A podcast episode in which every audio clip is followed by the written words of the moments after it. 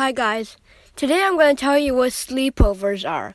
So recently I went to a sleepover and basically what that means is a friend invites you to go to their house and sleep for one night.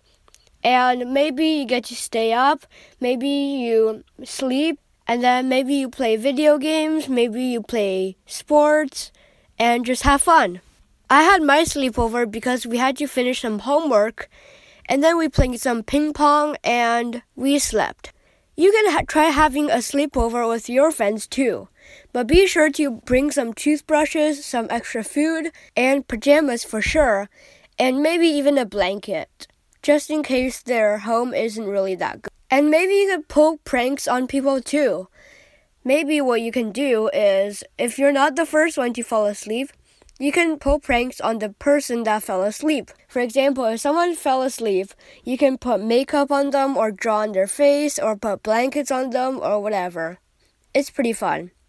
Bye.